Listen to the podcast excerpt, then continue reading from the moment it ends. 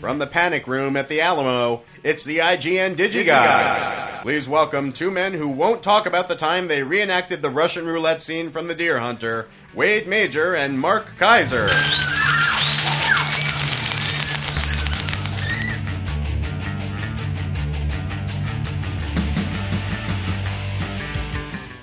I'm good at reenactments, especially those kind.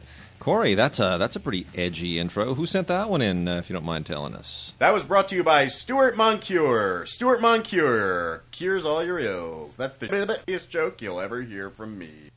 I had to censor Corey. Corey's a dirty, dirty boy. Oh, Mark, it's. Um, Did you like my cookies? I liked your cookies. I Well, did. thank they you. were they were nice. They were very good. They were You're peanut dome- butter and uh, chocolate. You're developing very fine domestic skills. You make someone a lovely wife. Um, you know, it's uh, it, it's funny. I had a conversation today uh, with a friend of mine who's just back from Shanghai. He's an entrepreneur. He's got some kind of plant that manufactures something over there. I don't really know what. And uh, he was just asking me how things have been in the movie business. He's and and it was funny because I said to him, I said, you know, 20 years ago it was all about VHS, and 10 years ago it was all about DVD, and not too many years ago it was all about uh, Blu-ray and HD DVD, and today it's it's it's about VOD and streaming and uh, Blu-ray and DVD and a million other and uh, you know ultraviolet and uh, digital copy, and it it's sort of all just going to hell. I don't know if all of this is a good thing. That if people, no one really, everyone wants a movie collection, everyone wants access, but I don't think anybody really knows what is going to be the standard. I don't think people want a movie collection. I think people want access. They do want access, Some- but, a lot, know- but a lot of people want a collection. I well, want a collection. I think the older you are, you- the more you want a collection. I, I think you know right now the only collection that kids have in terms of packaged media is video games yeah. because you really can't download. I mean, you can, but you really can't download a whole lot of you know huge PlayStation Three video games. You know, you're not downloading Mass Effect. Yeah. A well, lot of a lot of people still buy them, but when it comes to music and when it comes to uh, TV and movies, pe- uh, this generation is used to seeing it online and used to getting it for free. They're just used to it. You know, Kaleidoscape though uh, got a reprieve on their uh, on that court order that was going to shut them down. So that's interesting because Kaleidoscape basically isn't doing anything different uh, or anything differently than from what uh, the studios want to do when they have you go into Target and uh, burn your movie to the cloud. It's the Kaleidoscape just gives you the cloud to put in your garage. So I don't see what the problem is. But anyway, the, I- studio, you the know what? studios don't like it. Look, I think when you, when you buy a Blu-ray, Yeah. you should be able to do whatever you want with it. Mm-hmm. You you should burn, be able to burn it, rip it, put it in the cloud, put it in the cumulonimbus, Wedge you- it, wedge it put between it on your, butt i- cheeks. Put it on your iPad. Wedge put it, on it your between i- your butt cheeks. Wedge it between your butt cheeks. That's If right. that's what you like to do, put it on Mhm. your iPhone. Sure. w- Put it on your PlayStation Vita. Whatever. Yeah. You buy it, you can do whatever you want with it. That's what I think, and I'm I hoping that. agree. But and, and that's really the only way. That's the only way that Blu-ray will be saved True. is if you let people buy it and do whatever they want with it. Got to do it. Because the thing with the cloud is that you know, the, you know, don't forget the cloud doesn't have all the extras that Blu-ray has, and uh, you know, Blu-ray looks great. You know, Mark, we have we have some some good you're tele- ignoring me. I am ignoring you. We have some good television. We we have some Vox box today. We have two Vox have boxes. That were two? sent, two that were sent in. Two good Vox boxes. Uh, if you want to send us uh, voice uh, emails or voice Vox box uh, recordings. You can do so at godsdigigods.com, gods at digigods.com. Mark, I'm going to blow through some television right now, okay? It's a lot of British television that you don't really care about. Good. I'm going to go on Match.com. So you go on match. I thought it was J-Date. What happened to J-Date? I belong to both. Oh, you belong to both. Very good. All right, fine. Um, if you like Waking the Dead, uh, series, the complete season six. Normally they call them series in the UK, but this is a complete season six. This is a British series. BBC, uh, you know, really uh, kind of basically British version of Cold Case, but it um, it's it, it's really really intense, way way better, and uh, I think it's a I think it's a pretty pretty sharp uh, series, really nicely done. Um, kind of warming to it. Uh, the Song of Lunch, also from BBC. This was originally aired on Masterpiece. Wait a minute. Is that really what it's called? The Song of Lunch. Give me that. Why? You you Alan, real Rick- Alan Rickman and uh, Emma no, no, Thompson, no. real life uh, companions. no no no. You you realize that that's my dream. My dream is to have a lo- band that replaces the word Love love, with lunch. with Yeah, the word I- lunch. I know. Yeah. It's called Lunch Hour. Yeah. And it would have songs like we we we'd play Can't Buy Me Love, but it'd be called Can't Buy Me Lunch. Okay. And Well- it's it, it's a dream of mine to have a band that replaces the word love with the word lunch. Well, this is lovely because it all takes place in Soho. It's based actually on a poem, uh, believe it or not, and uh, you know it's it's a perfect casting. It's about an old you know book editor, and uh, anyway, I mean they used to be they used to be lovers, and they aren't anymore, and it's perfect because Rickman and Emma Thompson have been together forever, and I, I part of me still wishes that she was with uh, Kenneth Branagh because I really Wait, like wait, them, wait, wait. You mean really? They're an item? They, they they have been for like fifteen years. They have not. Are you kidding me? You didn't know that? I swear to effing God, I had no idea. Really? Alan Rickman, who I always thought was gay, You- and Emma Thompson are an item. okay. Are they married? N- no. D- No, hang on a You, second. uh, honestly, this blows my mind. Hang I on a didn't know second. that. What, what you, you you work you work for E, and this like it has escaped you? I, I well, okay. E doesn't talk about Alan Rickman and Emma Thompson. I guess. Okay, uh, My okay. Is, goodness. is is Alan Rickman uh, Justin Bieber? Is Emma Thompson Selena Gomez? No. You, I, I, I thought Alan Rickman was gay. No. Really? Yes. So they're to, they're like a. My gosh. That's not true. You It's- made that I'm up. dead serious. I swear to Christ, I had I'm- no. That blows my mind. Okay. Totally, totally blows my mind. All right. There it I'm is. gonna look that up. I don't believe you. I think you're wrong. look. Also, BBC Volume 10 of MI5. Uh, I really love this stuff. I, I think it's super cool. We don't have a great spy show. We don't have anything resembling a great spy show on television in America. MI5, MI6, both absolutely terrific shows. Uh, so this is season 10. Really good cast, too. It's just great acting. And then this is a really cool gem. You know, this has been released a couple of times before uh, I Claudius. I keep waiting for them to do I Claudius in, in Blu ray. Uh, not that it's really going to gain a lot from Blu ray, to be honest. It, it just wasn't uh, shot well enough in the first place to warrant it, but they should do it anyway, just for those of us that want it. Um, this is uh, the uh, the complete I Claudius, the complete series once again on five des- five discs in a nice compact set from Acorn. The original one was a real um a, a real shelf buster. It was just thick and huge, and this is literally five five discs crammed into what is essentially one keep case. I'm just amazed at how they do this. So. Uh, this is about as tight as you're going to get this. This is the 35th anniversary edition. I cannot believe it's been 35 years. This is probably the greatest assemblage of legendary British actors you will ever see in a single production. I mean, it really is just dazzling. John Hurt and Derek Jacobi. Uh, and Brian Blessed, who I just adore, on and on and on and on. Patrick Stewart's in here. It's just it, it's breathtaking. You just can't believe it. So transfer is basically the, pretty much the same.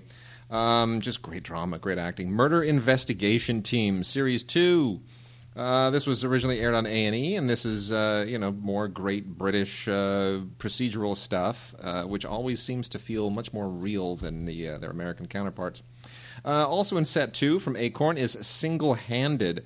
Um, this is a pretty cool show. This takes place in Ireland, and it's kind of a Dirty Harry ish type thing. Um, it, it, it's like if Dirty Harry were just one cop and out in the countryside, I guess, and if he were Irish. And uh, speaking with a brogue, how you doing over there, Mark? You, I, picking I, anybody I, up? no, I swear I am on the. I'm checking on, on the net right now to confirm that Alan Rickman and Emma Thompson. Have you confirmed it? Well, you know what? There's very little about it, considering they're both British, and the British tabloid you'd think is Yeah. they would they would put that in the lead every time they do a story together. Now, Mm, Huffington Post says husband and wife actors Alan Rickman and Emma Thompson are to star in a BBC production, but I don't see it anywhere else. Well, there you go. It's not on his wiki page. Let me check her wiki page. Se- season. Meanwhile, I'll just keep going here. Season five of uh, Dalziel and Pascoe. This is a uh, mystery show. Good pairing. Again, it all it all kind of centers around the actors and uh, really good, uh, really good acting in this show. Uh, you know, it's not brilliant or anything. Judge John Deed. Um, it's this is season five, uh, which includes only four episodes because that's how they roll over there in the UK. Uh, Judge John Deed is is kind of cool. It's uh, you know it's not really like uh, any of the Judge or uh, uh, Law and Order type shows. It's very heavily courtroom oriented here. Alan because, Rickman is not even in her wi- wiki page, and because he is not in. They wear powdered wigs in the UK still. Huh? The judges they wear powdered wigs. I just, I swear, this is just not true. Well, you just keep on digging. Uh, Roy Clarke's Last of the Summer Wine, vintage 1991. We have talked about the million other seasons of this series, this uh, very, very funny sitcom. Uh, previously, and uh, you know, it's it, it, it honestly this thing just ran forever, and uh, for all I know, it might still be running. Anyway, Roy Clarke, real legend in British television, uh, very very funny show from the 1991 season. Steve Coogan live. This is a two disc set uh, featuring Coogan, who's very much an acquired taste that I think is quite funny, but uh, this is. Um, this is him basically doing all of his great live stuff. This is almost like the complete live collection, um, and it's it's pretty great. Uh, you'll you know again not for all tastes. He can be a little bit out on the edge, but um, yeah, it's not bad. Uh, not not exactly my favorite comic, but I do enjoy him when he's really really on. Um, Hang on. uh. In, an in an article dated July 22nd, 2009, Hmm. it says uh, it says that Emma Thompson is married to a guy named Greg Wise. yeah. As my Safari just quit. Okay. Well, I don't know what that means. It means that she's not married to Alan Rickman. She's married to a guy named Greg Wise. I don't know what that means. Uh, Mark, Matt Alan Lucas. Rickman's got to be. I'm looking that up too. Alan Rickman gay. I'm doing it right now. Matt Lucas and David Walliams. Love these guys. You know why? Computer says no. I'm the only gay in the village.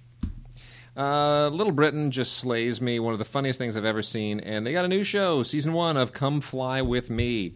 And uh, is it as funny as Little Britain? Uh, you know what? Quite nearly. Quite nearly. Uh, this is uh, all airport centered and uh, so they're not they're not it's not as quite as broad they're not going as many different directions and uh, it really is quite insanely politically incorrect. Uh, very very funny. Really worth checking out. Uh, that's come fly with me season one. If you like little britain you're just going to go nuts for this.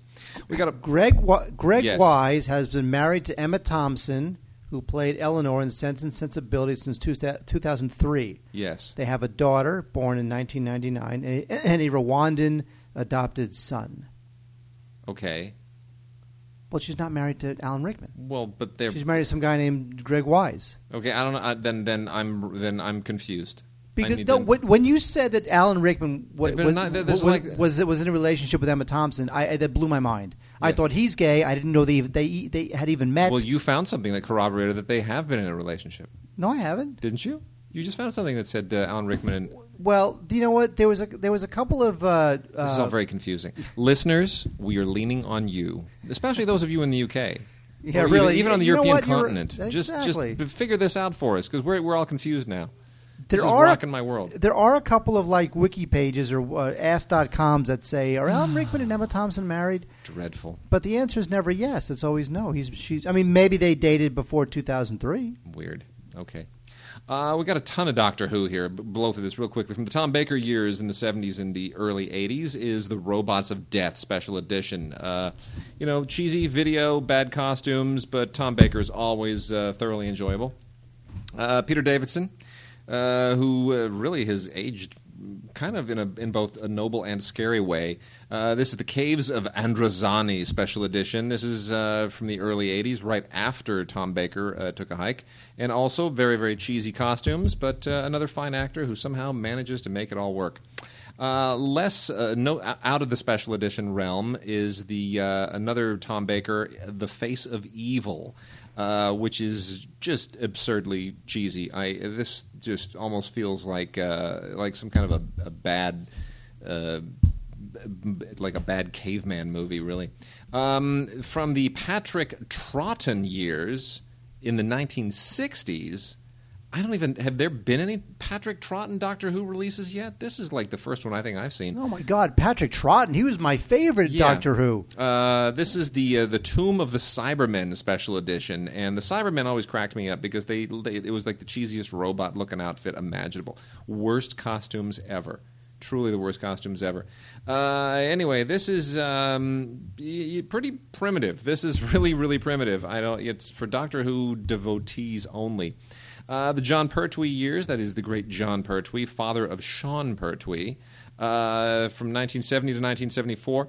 The, this is the Three Doctors Special Edition, which is actually quite famous. Um, is in this, as is Pertwee, as is, uh, who's the third guy? I always forget who the third guy is. Uh, William Hartnell. William Hartnell.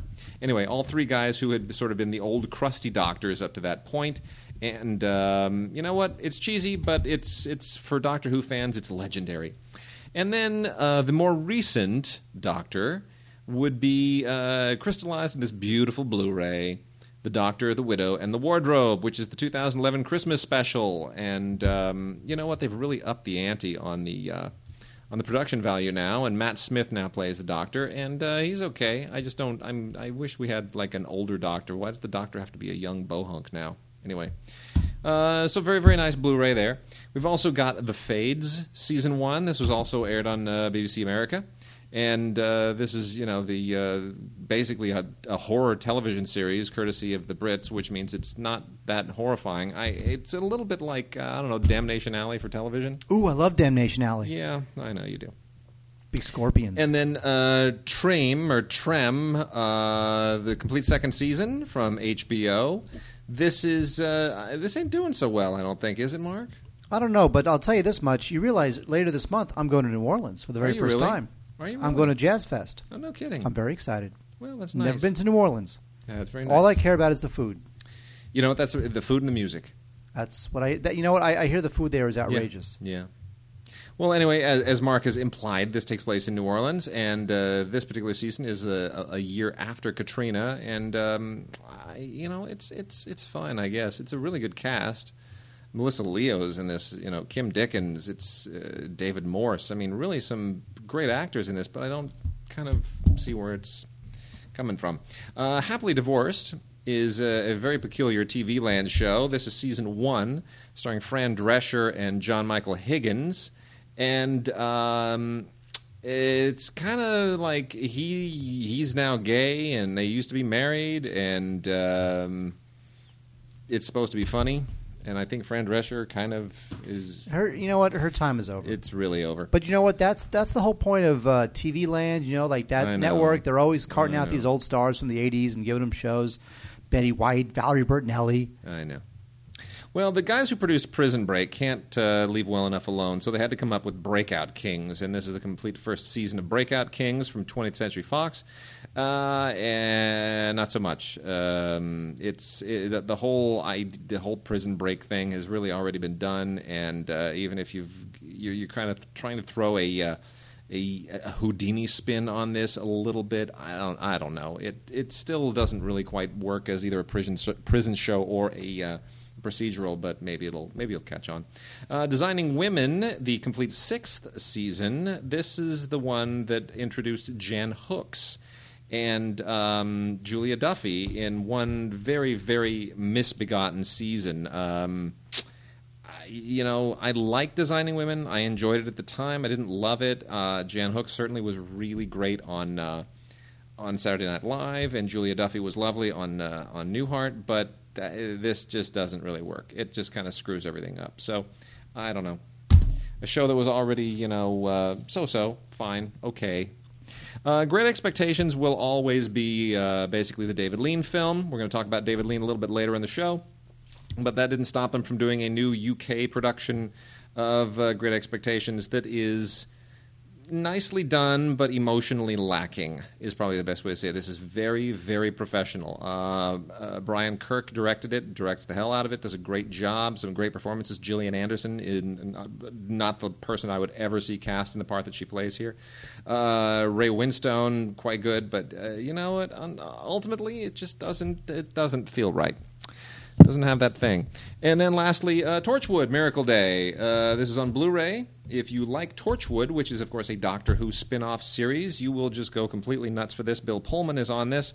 Uh, and it, it, you know, it's a, it's a very, very well done show. It still, though, kind of feels a little bit like a. Uh, a much a very high tech, highly sophisticated version of uh, Night Stalker to me, which is the way a lot of those British shows feel.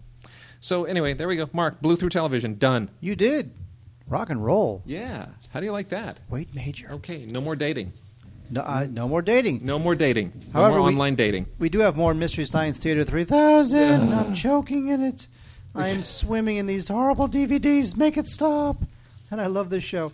Although you know what, one of the fam- one of the most famous ones is um, the Wild World of Batwoman, and um, that is so famous and so beloved by MST3Kers that it's getting its own single disc.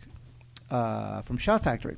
So it is a good one. The Wild World of, Bat, of Batwoman is a good one. It's a classic one. Everyone loves it, and it includes one of the most the funniest shorts they did called Cheating. Um, so I would definitely at least rent this if you're a Mystery Science Theater er. Definitely uh, go ahead and buy it. Uh, the Wild World of Batwoman. The other one, uh, the, the other single discer. Although I have to say, I wish they would start doing these on, on Blu-ray. Uh, Girl in Girl in Gold Boots. Um, funny, not as funny as uh, Batwoman, but still good stuff. I would probably pass on Girl in Gold Boots. I would definitely go with Batwoman. It's one of the funniest ones they ever did.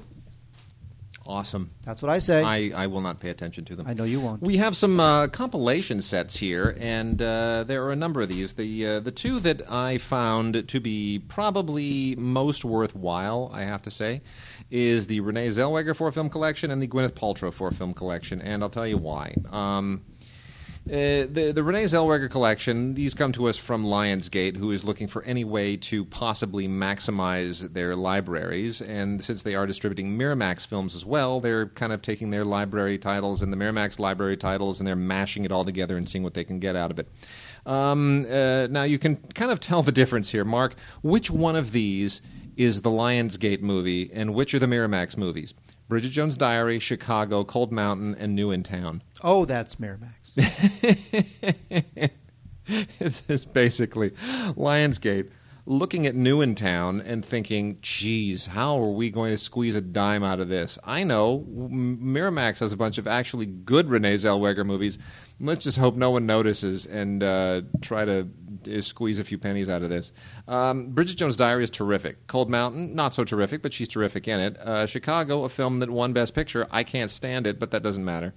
Uh, those are all real movies. New in Town is just it's it's catastrophic, and uh, there you go. That's the one they threw on here. Uh, but you know what? I mean, it's a good collection of movies. If you like Renee Zellweger, uh, it's a good collection. And then uh, Gwyneth Paltrow gets a, a, much more nuanced uh, assemblage of films here: Shakespeare in Love, Emma, Bounce, and View from the Top. Now, View from the Top is is a horrible, horrible, stupid movie um, about uh, stewardesses that just never ever should have been made. I don't know why she's in it. Bounce is an interesting film. And uh, Emma is a terrific film, and Shakespeare in Love is a brilliant film. But what's interesting about these collection is that you really, the, the, this collection of four films, is you really see uh, Gwyneth Paltrow at her best and her worst, and in the deepest, deepest extension of her range British accent, American accent, all over the place, every period. Um, quite, quite good. So both of these are interesting because both of these actresses are American. Both do great British accents, and uh, if you're a fan of one, you're probably a fan of the other because they are America's sweethearts. You know, that's what they call me, America's sweetheart. I know. I've heard that. Uh, you know those guys at the Flicker Alley? Uh, they're no dummies. They saw the Oscar-winning success of uh, Martin Scorsese's Hugo, and they decided to release a uh, beautiful steel case edition of A Trip to the Moon. Now, A Trip to the Moon is billed as on the cover A Trip to the Moon uh, in its in its original 1902 colors. Nice. Now I know what you're saying. 1902 color? That makes no sense. Hand tinted. However, If back you in the day, Hugo, they talk about that in Hugo. Do they? Yeah, there's like a whole hand tinting thing. Yeah. That's right. That's how uh, movies had color back then. Literally, they would have mostly women would sit like in a, in a sweat, um, practically a sweatshop environment, and they would hand tint uh, movies. So really, movies were color almost from the beginning. And uh, this is in its original uh, 1902 colors.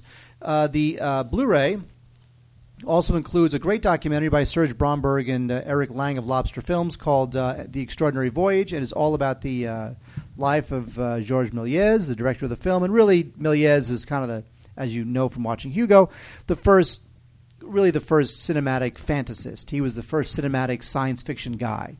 He did a lot of those sorts of films. Uh, Flicker Alley has released some Blu-rays of Méliès's work in the past, and uh, it's great stuff. I really liked it a lot. It's a terrific Blu-ray. Um, it's in a very nice uh, metal keep Steel- steel, steel case. case. They call it. Yeah. So It's nice. It's good looking, and you know what? This is exactly what Blu-ray is meant for. It is meant for uh, people who love film, Yeah. and they want to collect the the great films of history. This is a very highly recommended uh, steel case uh, Blu-ray from the good folks at Flicker Alley. Mark, you know what is not going to be uh, beloved among film lovers and cinephiles? Uh, the Search for One-Eyed Jimmy. It- How'd you know? because I can see the back of the box. My goodness, honestly, I, I love Kino. I love Kino probably more than any company next to Criterion. Kino is terrific, but I don't know what happened here. Um, really, I don't. This movie was uh, was made in the uh, 1990s, like early 90s, 92, 93.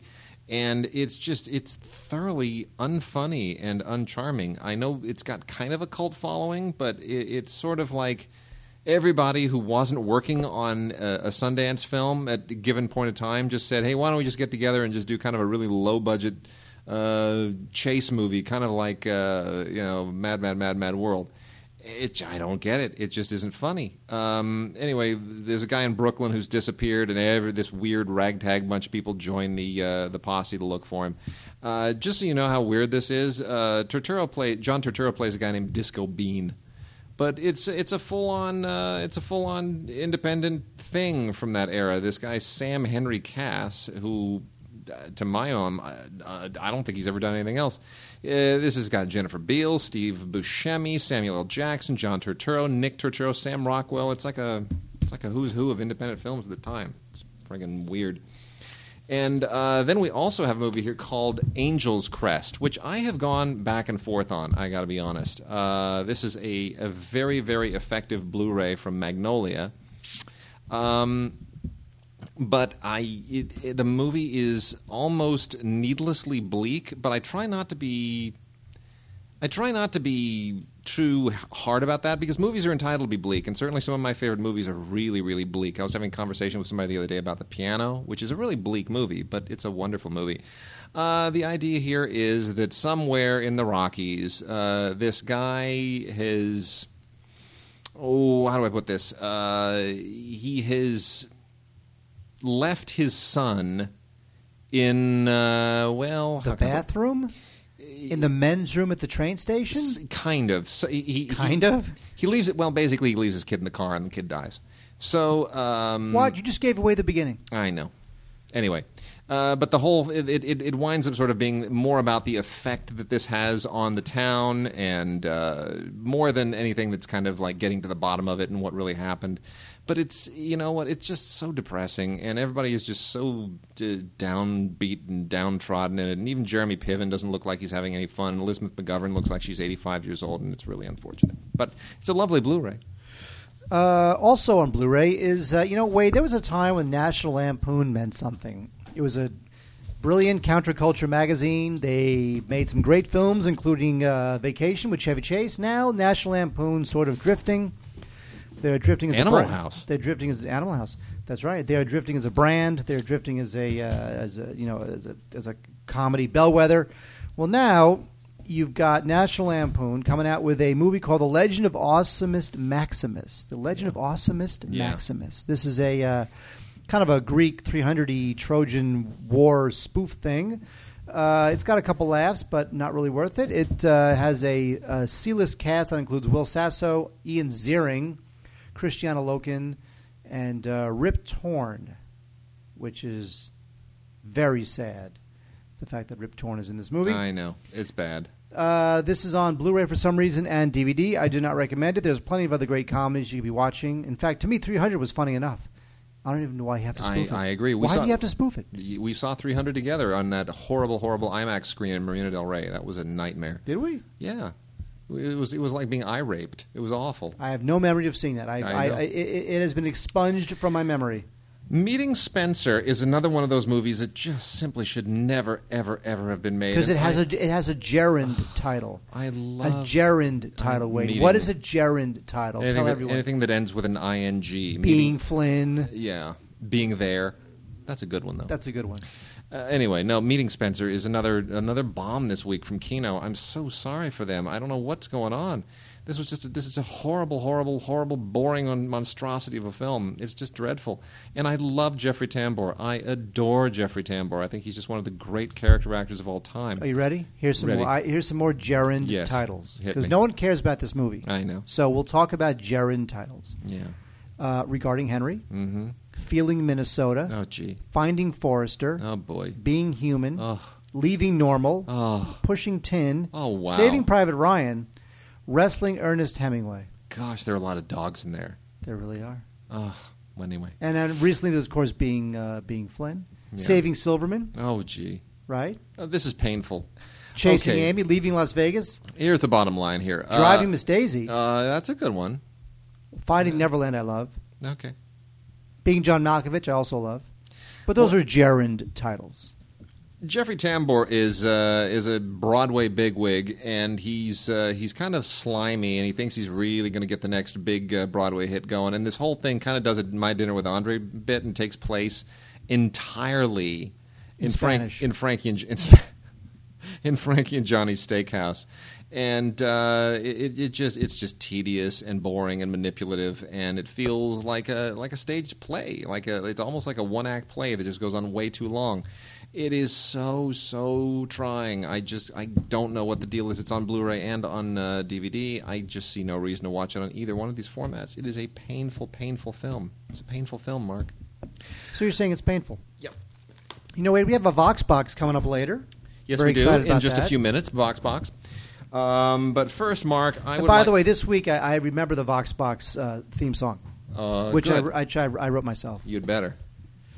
Uh, Wade, right now on uh, this is one of the Blu-rays of the week. Although there is a bigger Blu-ray. I don't. Did, did we get uh, Chinatown? Yes, we did. Ah. I got. I, I just don't don't don't get ahead of me here. Did you get two Chinatowns so I can have one? No, What? You're mean. I'm sorry. Why do you hate me? All right. Well, Chinatown is the big one. That's uh, that one is an all-time classic. But first, we'll talk about a film that is not an all-time classic, and that is Steven Spielberg's War Horse, which uh, comes out on one of those Blu-rays. It's, it's actually this is a four-disc set. I know.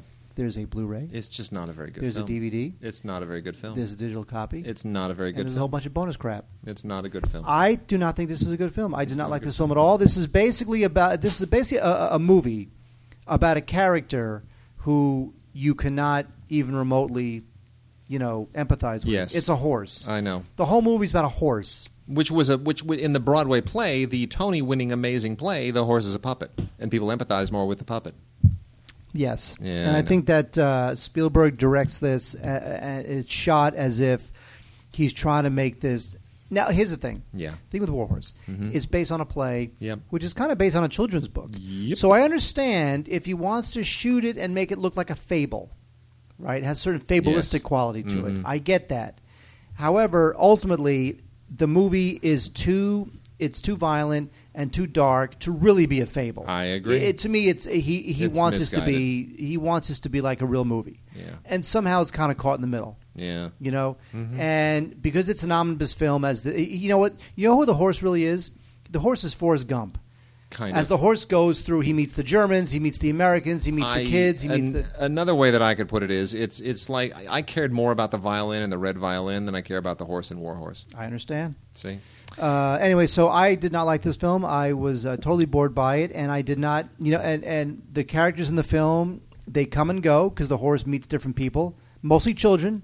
You know, the thing with Spielberg, Spielberg has never been afraid of putting children in peril. Correct. When you really think about it, he really has not been No. afraid of that. No. And in this film, each of the vignettes, pretty much all of them, from what I remember, includes uh, some child in peril I, absolutely. but in the end you can't really care because once you care about one kid you're off to the next vignette True. and the only thing that takes you through the whole movie is the horse and i don't care about the horse I agree. and i don't understand why the horse is actually smart enough to save another horse I- Remember- I- you know that scene where the horse saves know. another horse or something know. yeah i don't get it I don't either. I, I, I think this whole thing was just a misfire. It was just a total misfire. It is unfortunate. Uh, it was nominated for a bunch of Oscars for reasons that we don't understand. Saving Private Seabiscuit.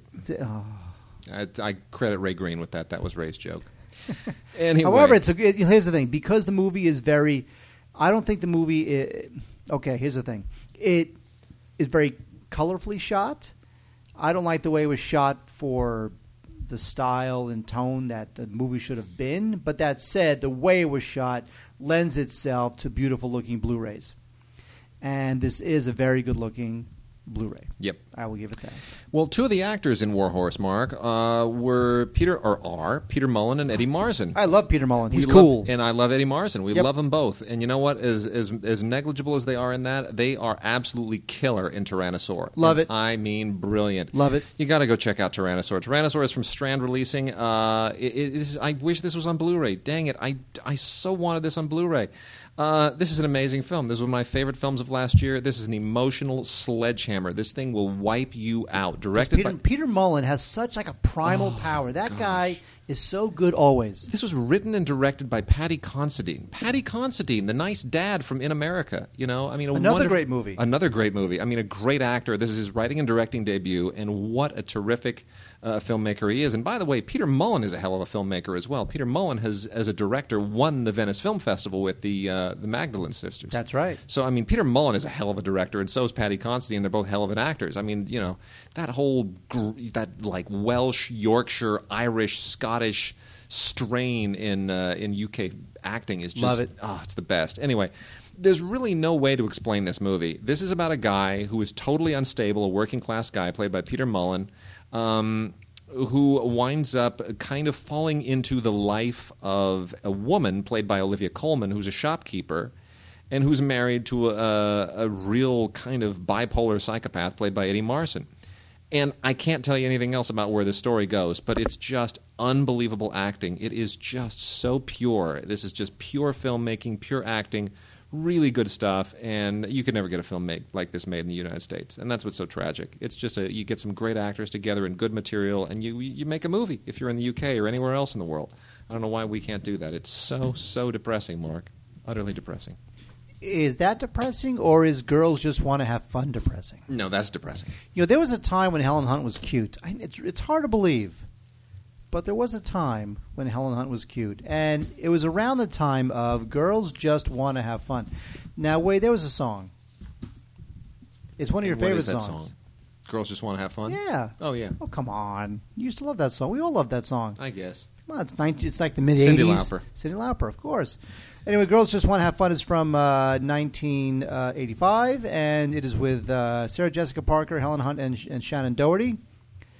Uh, two of those two of those names kind of maintain their integrity in terms of their careers. The other one, Shannen Doherty, has not. You know, I, I, Shannen Doherty. I'm not sure if this is a national spot or a local spot, but na- Shannen Doherty now does a commercial Yes. for some sort of um, like correspondence college or or internet college or something. Yes. And, and as in the commercial for this internet college, Yes. you see her, you know, what should I study? Should I be a doctor? And there's a shot of her like in a doctor's white doctor's coat, holding Mhm. like a stethoscope. You know, it just it's like how how the not so mighty have fallen. Totally. Exactly. I hear you. Uh, this is directed by Alan Metter, who was uh, never a very good director. Uh, he did a couple films. Well, uh, although he, he, I will give him this. He, he did do Back to School, which I think is a terrific. Uh, Oh, I love Back to School. huh? Do you? I love Back to School. I think that's a terrific comedy. first best thing that Robert Downey Jr. ever did. Uh, it's hard. You know what? Isn't He- weird? he- if you looked at, if you whip out your Back to School Yeah. uh, DVD, and you look at Robert Downey Jr. in that As, as, film, as Keith Gordon's best friend. you will you'll be like, you've got to be kidding me. he looks he is unrecognizably young and goofy, and he looks nothing like he does today. I know. Anyway, the point being, girls just want to have fun is uh, stupid.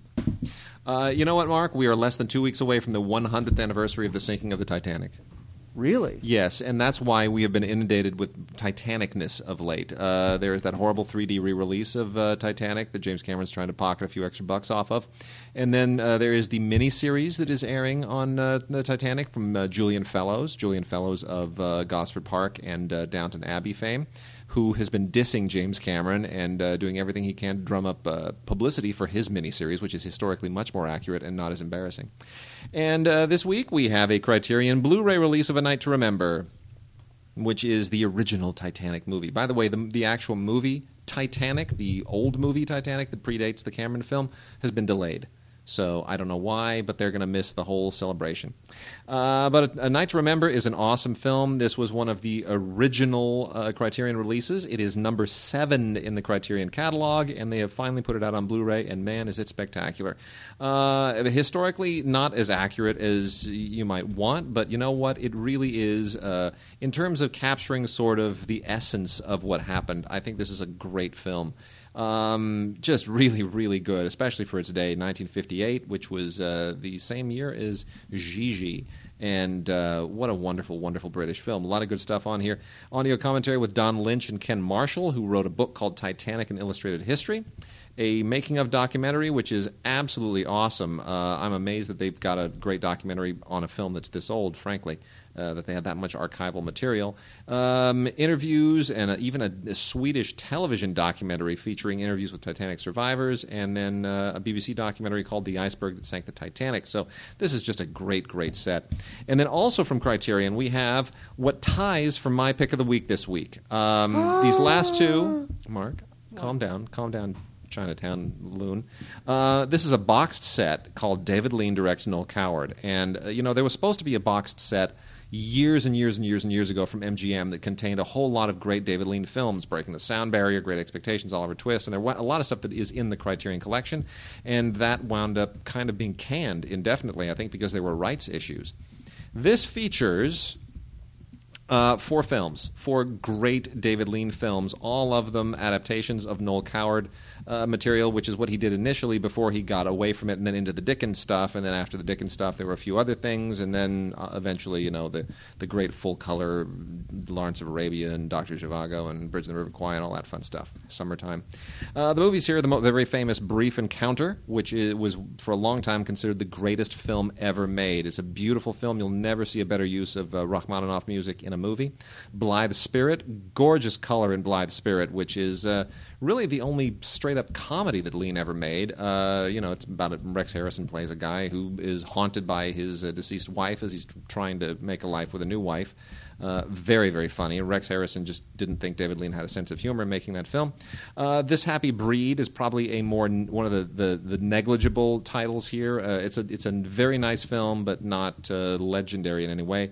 And in which we serve is actually uh, a pretty. This is this is long overdue for this kind of a release. In which we serve was Lean's first film, technically co-directed with Noel Coward, even though Lean really did the bulk of the directing, and Noel Coward just sort of played the war hero in it, which is essentially playing Lord Mountbatten in uh, a pretty dazzling war recreation. So if you consider that David Lean was the genius behind the technical aspects of the film, you realize this guy was already, he had it going on the second that he set foot in his first film. He was already a legendary editor and knocked it out of the park.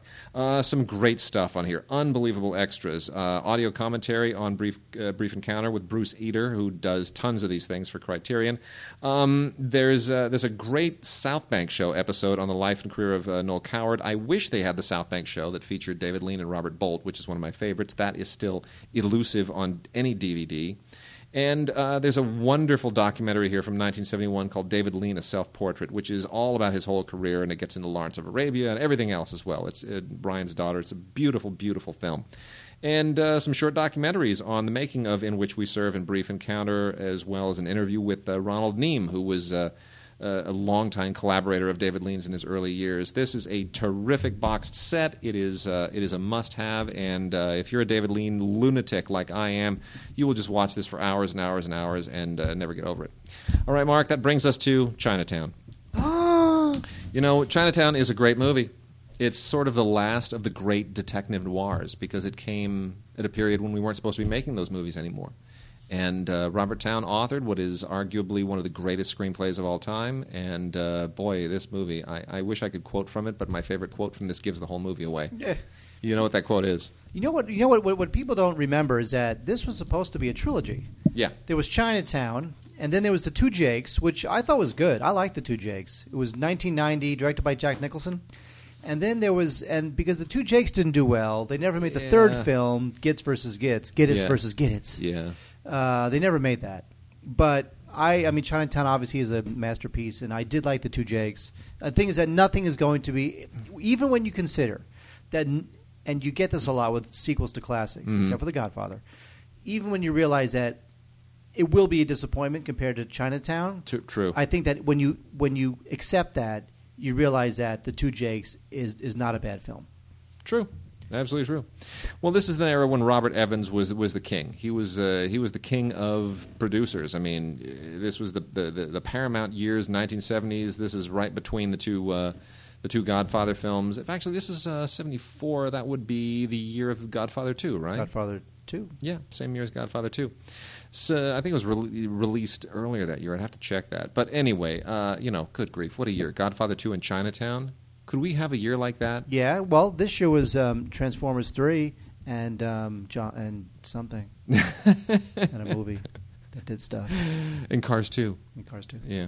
The first Pixar disappointment. Anyway, I mean, we can't say enough about Chinatown. It's a legendary film, and on Blu-ray, uh, it's great. It's absolutely great. You know, this movie was beautifully, beautifully photographed at the time, uh, in very, very grainy, grainy tones by um, uh, uh, John Alonzo. It was John Alonzo who did it, wasn't it? Yes, and by the way, John Alonzo, Did Scarface as well? he, he he also did one of the Star Trek films. Did he really? Yeah, he did. Actually, you no. Let me find out which one it was. I You can't remember. I, I swear to God, I can't remember which one. Wow. Hang on, John Alonzo.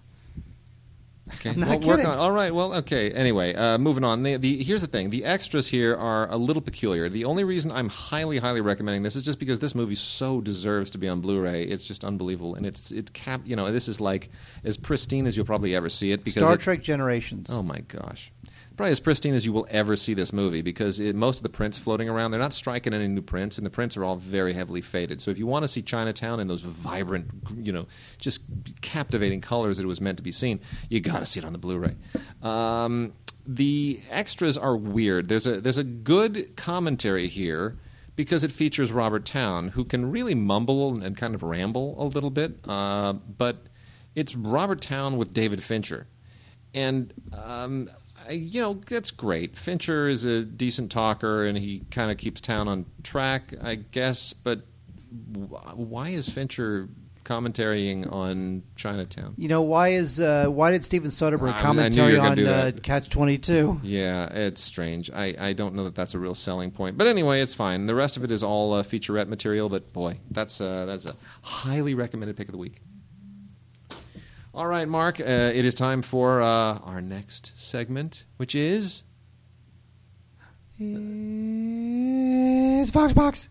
Hello there, waiting Mark. Alexander Burlika here once again, and this is my contribution to the Vox Box. Sorry, that was all the music I could afford.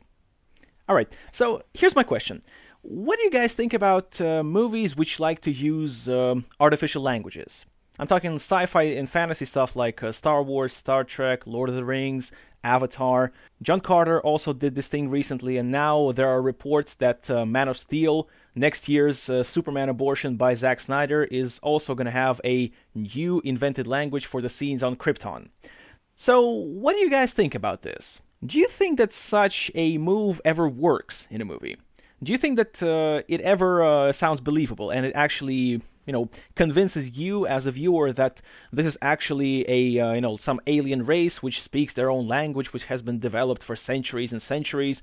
And in your opinion, does it uh, ever really contribute to the story? If so, uh, what would be your examples to prove this point? Because personally, I can barely find any. To me, really, the only case when a made up alien language really seemed more or less believable was uh, District 9. Other than that, to me, it always sounds like total gibberish, which the movie could have totally done without. I mean, look at the original Superman. All of the scenes on Krypton were spoken in English, and I thought they were perfect. But alas, modern filmmakers seem to think that they know better. What do you guys think about this whole thing? And also, I have one more question, which is uh, a little more technical, I suppose. has to do with uh, how some people are credited. For instance, I was uh, rewatching Batman Returns uh, the other day, and I noticed that in the credit bed on the special edition DVD, Christopher Walken's name is put in a rectangular frame, separate from all of the others. So, could you explain why that happens and what uh, is the reason for this? Much gratitude in advance, and as always, keep up the great work, guys. Oh, and P.S. Wade, the director of Letter Never Sent, is Mikhail Kalatozov. So actually, you were pretty close. You know, I always love it when we get stuff from Alexander because it, it, it makes me feel like our reach is truly global. He's over there in Belarus.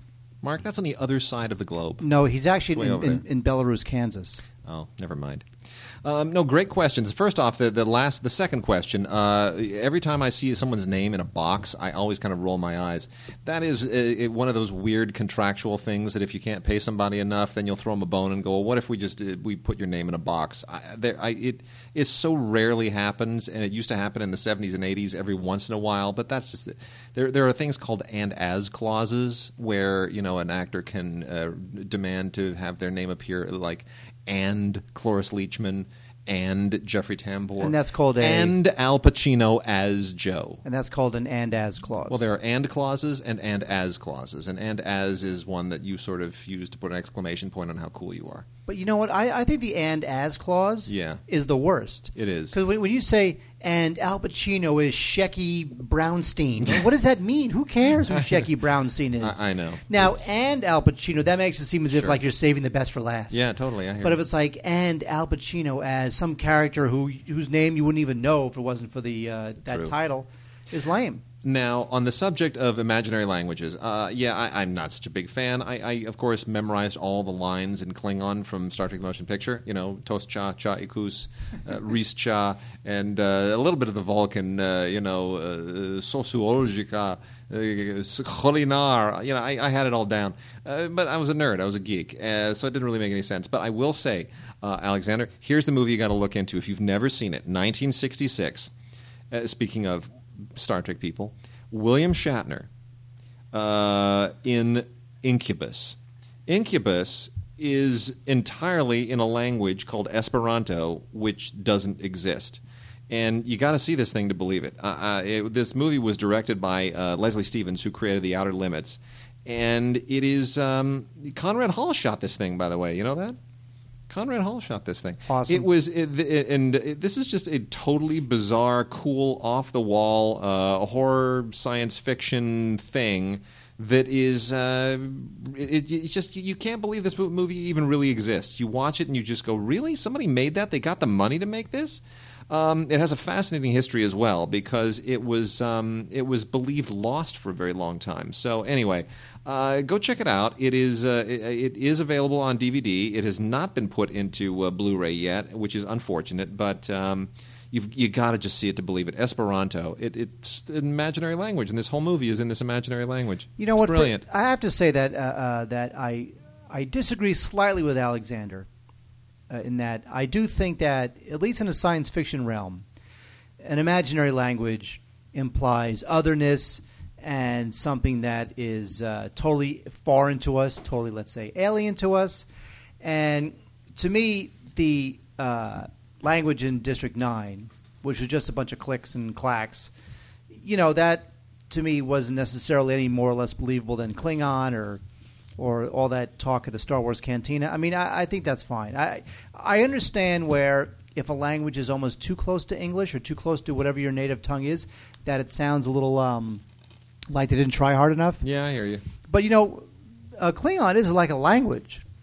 Yeah, like I know. I know. They're, Mark they're, Okrand, whatever his name is, I forgot that guy's name. Marc Okrand or something. He actually created an entire it's- Klingon it's language that a disturbing. language It's deeply disturbing. you know. But I, I do find that in, in science fiction, uh, other languages are acceptable because Yeah, you're trying to create a feeling of of, of uh, strangeness and otherworldliness. Yeah, that's fine. And it's I'm- hard to do that if everybody's speaking English. Incubus, 1966. Although Incubus is cool. William Shatner. And we have one more Voxbox, Mark. Wait, wait, wait. We Yes. have one more. We have one more. It's another Vox box. Gentlemen, this is Tony from Texas. I just have a question for you. I was listening to your most recent podcast, and you had spoken about how badly the Hunger Games is photographed. My question in general is what do you see as the trend of modern filmmakers and their, I don't know how to describe it any other way, their, their need to wash all color out of every single movie that they make? Uh, you know, we have these, these, uh, televisions that are capable of producing billions of combinations of colors, yet every movie comes out is either shot in blue, gray, or cyan. They look awful. They're horrible to watch. There's no joy in them. When you look at movies that were made some even 10, 20 years ago, they look so much better. I just have a question, you know, what do you guys think about it? Thanks. That's a great question from Tony Washburn, who sounds like he's uh, on a long haul trucker thing out there. It sounds like he's, he was leaving that to us while he was somewhere between Tulsa and and uh, don't know. Memphis. Memphis, thank you. I don't know. I don't know the truck routes. It's my my bad. Uh, you know what? I, I agree completely. I think something has happened uh, to devalue cinematography over the last ten years or so. I mean, there's still a lot of gorgeous films. Hugo is certainly a good-looking film. Uh, it won the Oscar. You know, Tree of Life, The Artist. I mean, there's no shortage of great cinematography, but there are a lot of films that just look like crap out there. Well, intentionally, and I don't understand it. it's sort it's almost two different questions. You know, when when a director and a cinematographer meet to discuss the look of a film, Yeah. it's not coincidental. No. If you're telling a post-apocalyptic story, maybe you want it desaturated. Well, in, I have it on very good authority, actually. I did have a discussion about this with somebody who knows a little bit more about the situation, who said that it was really, as far as uh, Hunger Games is concerned, strictly a matter of money. That the people at, at Lionsgate, they're bankers, they don't really, they, they're bean counters, they're bottom line guys, and they had Gary Ross in a very, very short leash. So he was not able to do what he did with Seabiscuit or what he had done with his previous films, which are all really beautifully photographed films. There simply wasn't the budget to immerse it in, in cinematography, and he had to, you know, stick to a very, very strict uh, schedule and uh, and you know limitations of resources. But uh, But I, I, I just want to. but I do think you're you're right. Yeah, I, I just want to put out there that um, good cinematography doesn't automatically equal beautiful colors. no. The cinematography should, the picture should look the way that it, it, it should be. It, it should be appropriate for the story you're Well, trying to tell. Children of Men is not a beautifully colorful movie. It is not beautifully composed, but it's great cinematography because of the camera work, because it actually captures in a very, very vital way that kind of dystopian scenario. You don't want that to be that pretty, but it's still a great job of cinematography. You know, so I mean, yeah, there are a lot, of, but I, I just find that people don't care so much anymore because perhaps because the audiences are perceived to not care. Perhaps it's so easy now to just throw something out there. Well, also don't forget too is that a lot of young audiences they are so their their attention is not really on the art of the movie. No. they're watching the film, they're checking their Facebook, they're watching the ah, iPad, they're yes. call they're like they're they're not really looking at it. They're, you know what is they're they're watching films just as a disposable piece of entertainment True. foisted upon them by the marketing. But I'm going to make a prediction. studios. I'm going to make a prediction. My prediction is that great cinematography makes a comeback, in large part because now everyone can afford these cameras. You know, like the Canon uh, 5D Mark III just came out. You know, you, you, people are now able to buy cameras. Pretty soon they're going to be able to buy 4K cameras, cameras that shoot 4K resolution. For like five or six thousand dollars, you're going to be able to really do the kinds of you know do Roger Deakins level work just with a, a five thousand dollar camera Yeah, and about eight hundred dollars worth of, uh, of uh, color correction uh, software. So we're going to suddenly see, I think, a resurrection of great cinematography that it really matters, just to set it apart. I think that day is coming, and it's coming soon. And Well- the, and the digital revolution is going to push it there. But he, and here's the thing, and then we'll we'll move on. You can, you know, cinematography. Just to finish the question, cinematography is not just about pretty pictures. It's Right. about lighting and shot composition and angles and everything that that betrays character and Yep. story is all done through the cinematography. So it's not just, and you know, I've I've I've said this to friends who have shot something on a red. They're Yeah. so excited that they shot something on a red, and I said, you know what? a red camera is great, but it's not going to make your piece of crap script any better. Yeah. So don't worry about the red. Don't worry about beautiful pictures. Yes, beautiful pictures are nice to look at.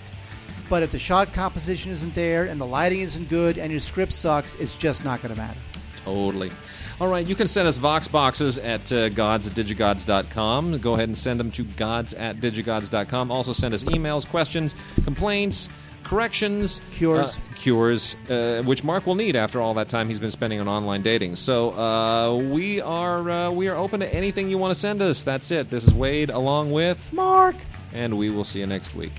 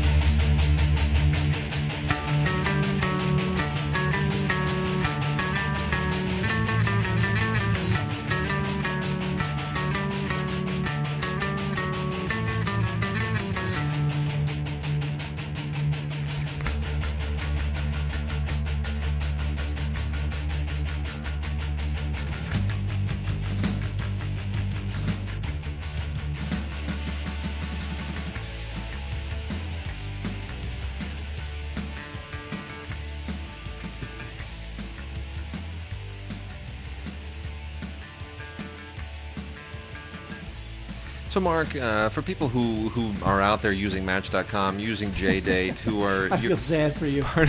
I'm your competition. part of your community, what what's going on out there this week? What should they look for? Are they? Are Here's, they here, actually, you know what? Here's a piece of advice. Yes. When you're when you're looking for women online, yes. and you know women they, they have all sorts of photographs. Sure. You know they have two, three, four, five Yeah. photographs. The worst photograph is what they really look like.